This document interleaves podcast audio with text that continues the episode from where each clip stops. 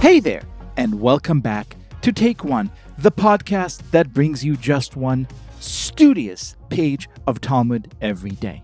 Do you like the show? I hope you do. And if you do, you should know we at Tablet Studios have a lot of other rockin' Jewish podcasts for you to enjoy. So stick around after the credits and find out a bit more about all these great shows and how you could support them and us.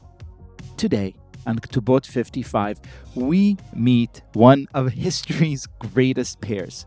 Forget Lennon and McCartney. Never mind Simon and Garfunkel. Move over Jagger and Richards. Say hello to Rav and Shmuel. Rav, also known as Rav Abba Aricha, was born in Bavel, modern day Iraq, towards the end of the second century. He traveled to Eretz Israel, the land of Israel, where he studied with none other than the great Rabbi Yehuda Hanassi, the leading light of his generation.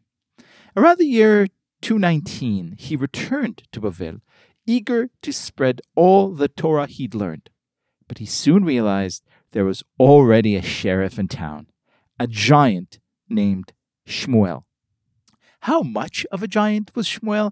So much of a giant that his father, himself a major scholar, rabbi, and decider, is known to us simply as Abuha di Shmuel, or Shmuel's dad.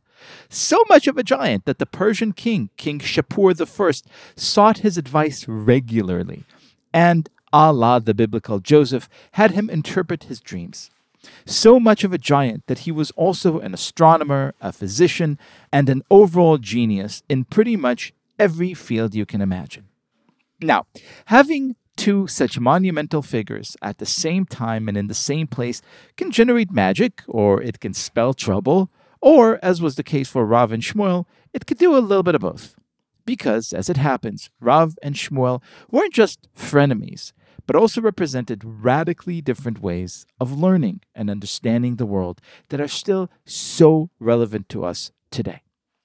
Today's page of Talmud gives us a taste of these two fascinating approaches at work. It's a little bit long, so settle in, grab a cup of tea or whatever you need, and have a listen. I promise it's worth it. Here goes. But it was stated that Rav and Shmuel disagreed about a specific case with regard to the gift of a person on his deathbed, in which it was also written that the gift was given with an act of acquisition. There is a rabbinic ordinance that one on his deathbed can effect the transfer of property without the ordinary required act of acquisition, but in this case, such an act was performed anyway. In the school of Rav, they say in the name of Rav he had him ride on two horses, meaning that he gave him a gift with a document strengthened in two different ways. And Shmuel said, I do not know what to decide about it. The Gemara explains the two opinions. Pay close attention here.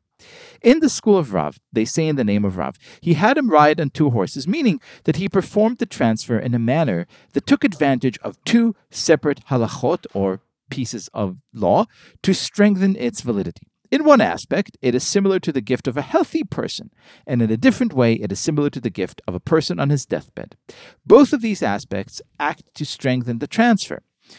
On the one hand, it is similar to the gift of a healthy person in that if he arose from the bed and recovered, he cannot retract it, since he performed a proper act of acquisition. On the other hand, it is like the gift of a person on his deathbed in that if he said, My loan, i.e., money owed to me, is transferred to so and so as a gift, his loan is in fact transferred to so and so.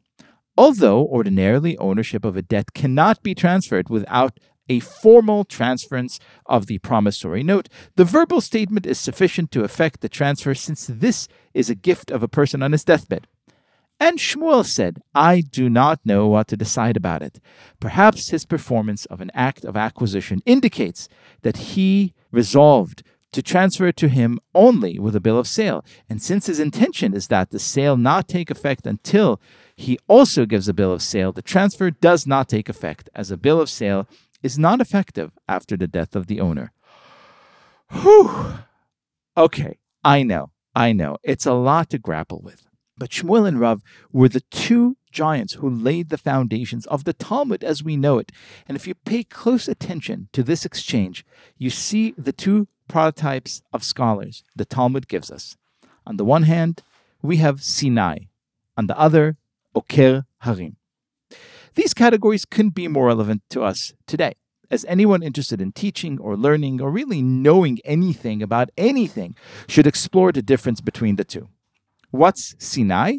It's a scholar who excels in reciting and mastering and committing to memory a great number of halachot or rules, precisely as he'd learned them from his teachers. Rav is the ultimate Sinai, give him a question like this really complicated one we just studied of what to do with someone who makes a questionable gift on his deathbed, say, and he immediately reaches into his enormous mind like a human Google of all things Torah. He pulls out the relevant bits and he delivers a decisive decision. He's the sort of person you see in the library at 2 in the morning, reading and taking copious notes, determined to preserve and transmit everything just right. It's not hard to figure out why the Talmud refers to this sort of scholar as Sinai. He may as well have been there by the foothills of the mountain when the Torah was given. So committed is he to committing every word to memory. Shmuel, on the other hand, is an Oker Harim, which literally means he who moves mountains. The mountain mover is a guy with sharp analytical skills, a top notch thinker, the kind of person who doesn't need to know all the details. He or she is accustomed to difficult problems, and when presented with one, he or she simply thinks his or her way into the heart of the matter and comes up with the right decision, like a logical mastermind. Here he is, for example, in this particular question, saying, What was the person's intention for the sale? Let's look at that variable and try to come to a decision. Asked the question, Rav reaches for the sources. Asked the question, Shmuel tries to think his way through the complications and implications. So, which one is right? This is a Talmud, Jack. We're not here to deliver judgments. But we need both Sinais and Oker Harims if we are to have a community of learners. We need those who study deeply, and we need those who think boldly.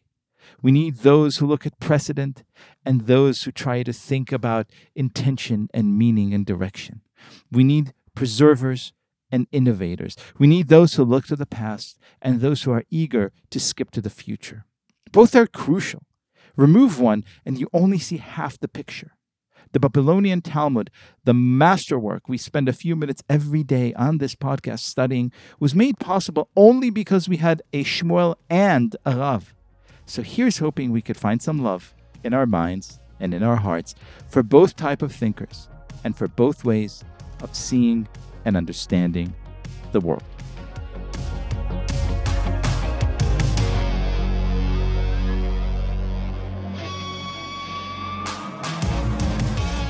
This has been Take One if you enjoy the show, and I hope you do, please go and rate and review us on iTunes or whatever platform you use to listen to podcasts.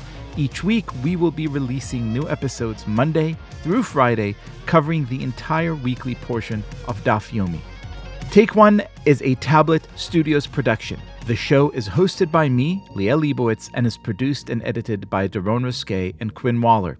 Our team also includes Stephanie Butnick, Josh Cross, Mark Oppenheimer, Sarah Fredman Ader, Robert Scaramuccia, and Tanya Singer. For more information, go to tabletmag.com slash take one or email us at takeone at tabletmag.com. You can find us on Twitter at Take One Dafyomi or join our Facebook group by searching for Take One Podcast. I hope we have made your day a little more Talmudic, and we will see you again soon.